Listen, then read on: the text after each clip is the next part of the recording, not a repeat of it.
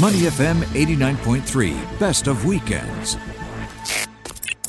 On the line with us is Dr. Andy Ang, research scientist and chairperson at the Wildlife Reserve Singapore Conservation Fund, also uh, the president of the Jane Goodall Institute Singapore.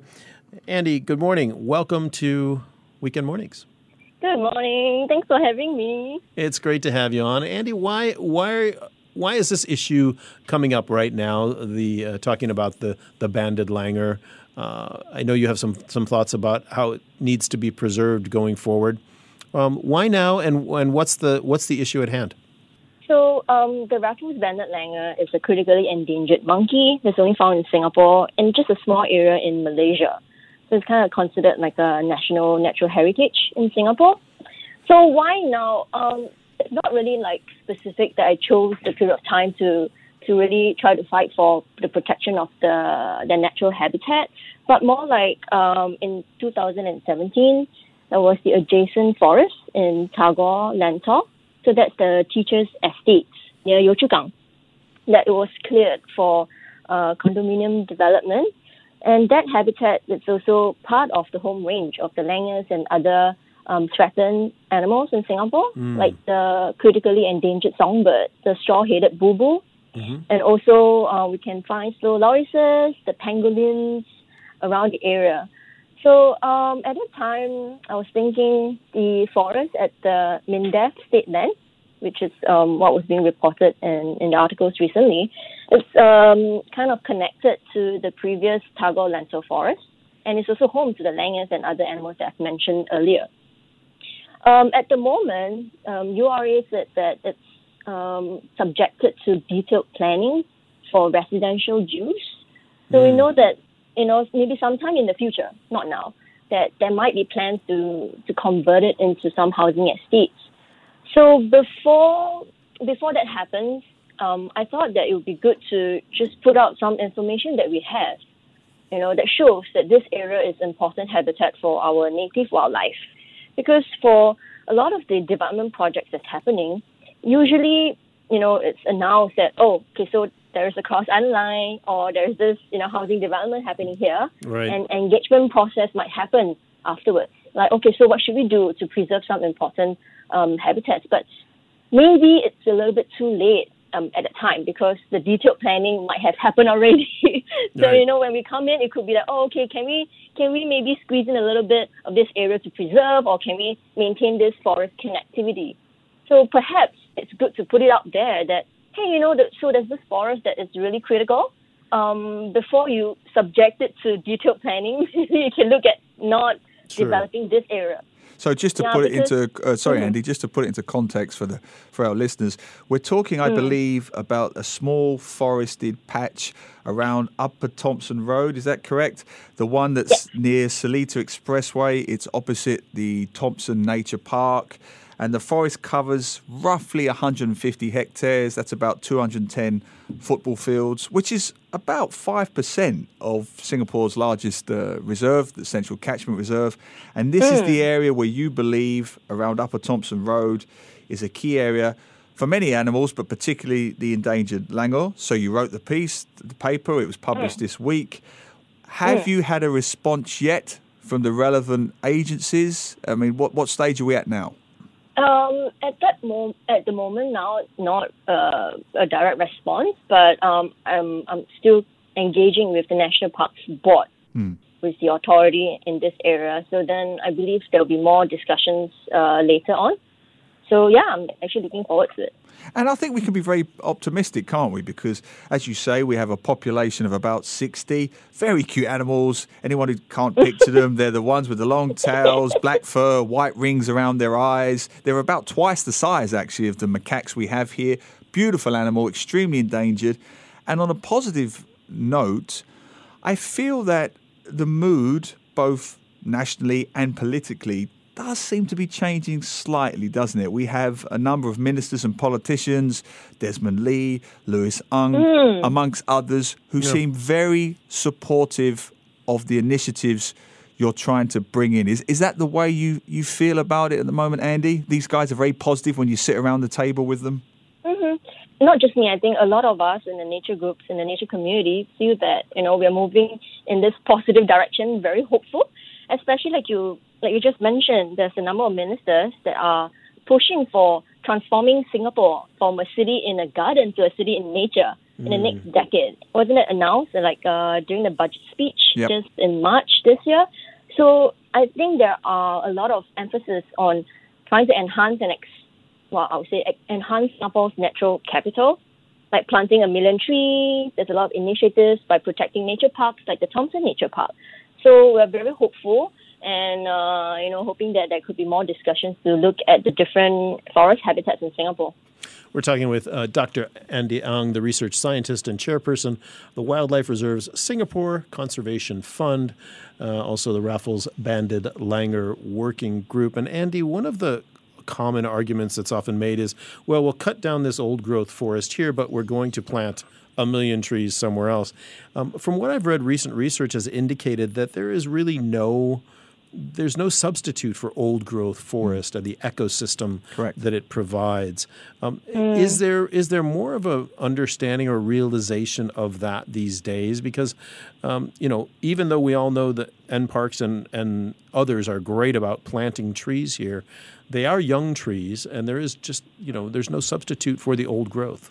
Mm-hmm. Yeah. So, like you mentioned, uh, planting trees, you know, cutting down trees from this forest patch and old growth is not the same as planting the same amount of trees somewhere else. Right. Because it takes a long time for not just the trees to grow, but the ecosystem to flourish and the mm. animals to be living in that habitat. So, um, yeah, I mean, even though I felt that there are still some you know developments that could be improved in some sense, where you know we could preserve a lot more uh, areas rather than cutting it, cutting it down and planting somewhere else.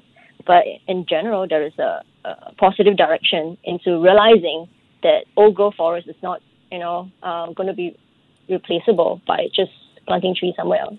And in fairness to the URA, the Urban Redevelopment Authority, they are working closely with the National Parks Board. They will listen to your demands and uh, suggestions, sorry, in, in a recent report. I mean, there's been recent talk, isn't there, that you would like maybe further rope bridges? These are things that I think have been quite popular in the past. Uh, NParks mm. installed rope bridges across old Upper Thomson Road. And that, mm. and I believe that has actually helped, hasn't it? That has helped the Raffles banded uh, langur and other arboreal animals to cross safely. Is that something you would like to see more of? Definitely. Because, like you mentioned, um, NParks with um, other authorities have been putting in all these measures to help with our wildlife to cross safely from one area to another that's you know separated by roads.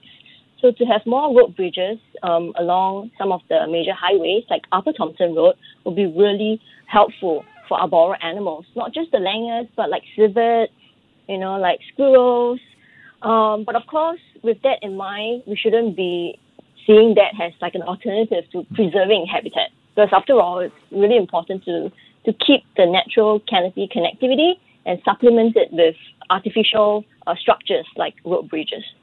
Andy, we've seen uh, in recent weeks the discussion about the otters coming up and, and this whole idea of us increasingly getting closer and closer to wild Singapore, to the animal mm-hmm. population that's here.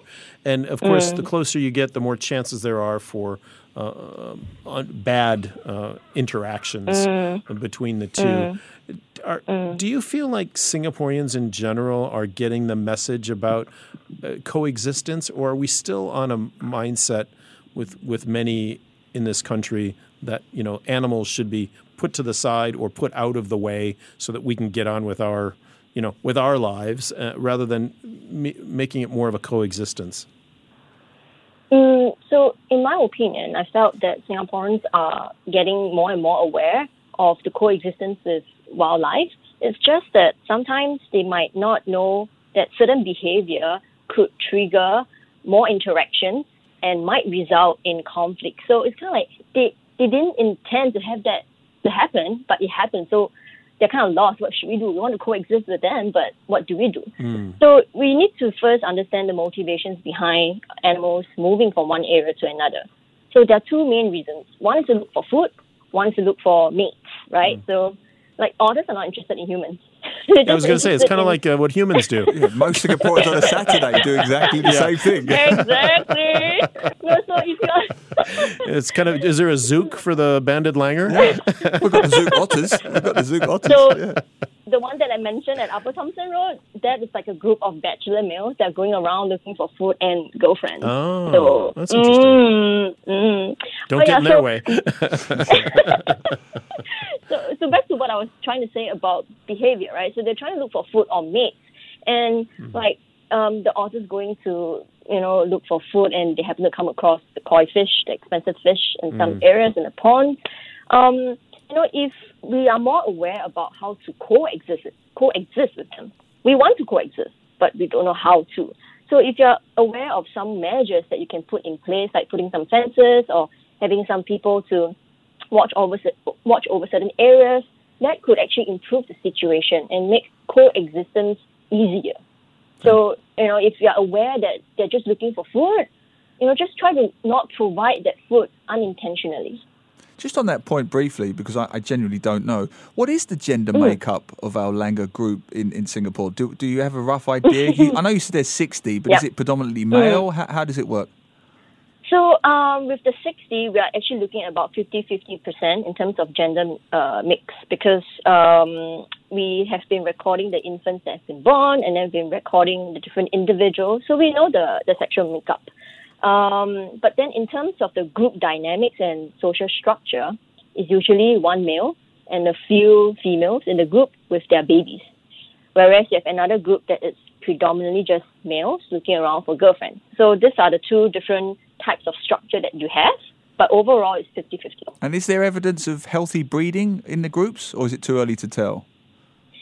Um, so previously we have data to show that there are some signs of inbreeding going on in the langurs, meaning that, you know, they, they, because they have such a small population size, when they mate, their infants would have a lower immunity compared to what you would expect in a, a larger population. Meaning that with inbreeding, they might not survive into adulthood Yeah. because of lower, yeah, you know, immunity to diseases.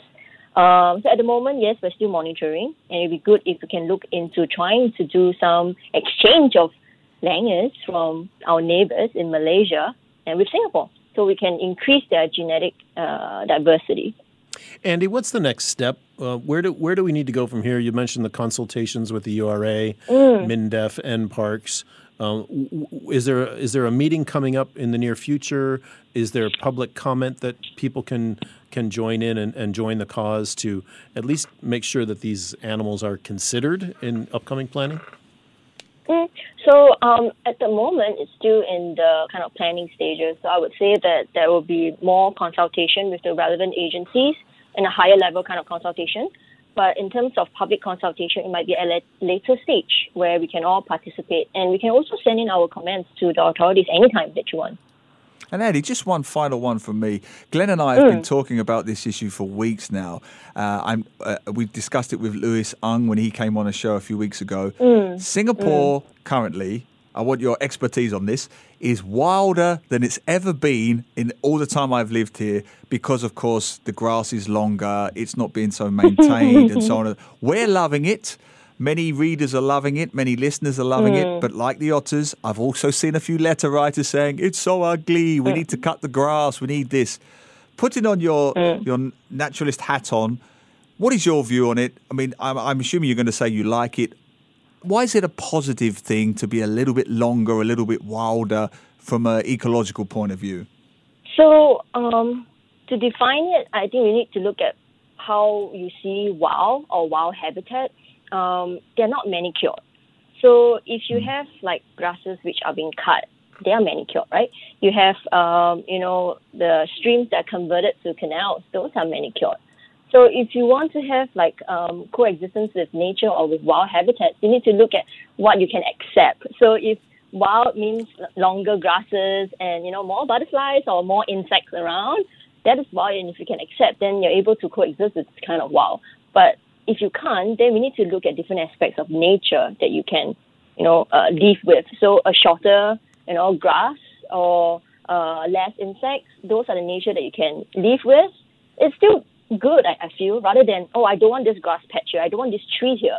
Mm. So I, I think there's a spectrum of what people can accept, and we we can't always you know make them say, oh, I you know it's good if you can at this end of the spectrum where you can accept everything to be wow and you know natural because not everyone is the same, right? So if they are able to accept certain kinds of nature where you have you know a, a grass patch or some forest in the area, some insects flying around, I think that's good already. I, I felt. I mean, I felt that we should be really happy with that rather than oh, I don't want this Absolutely. plot of forest here. Well, thank yeah. you to uh, Dr. Andy mm. Ang, the research scientist, uh, primatologist, chairperson of Wildlife Reserves Singapore Conservation Fund, and the Raffles Banded Langur Working Group. Really appreciate you coming on. Hope you'll come on again in the future when there's more to uh, talk about in terms of moving forward with this issue. Thank you so much. To listen to more great interviews, download our podcasts at moneyfm893.sg or download the SPH radio app available on Google Play or the App Store.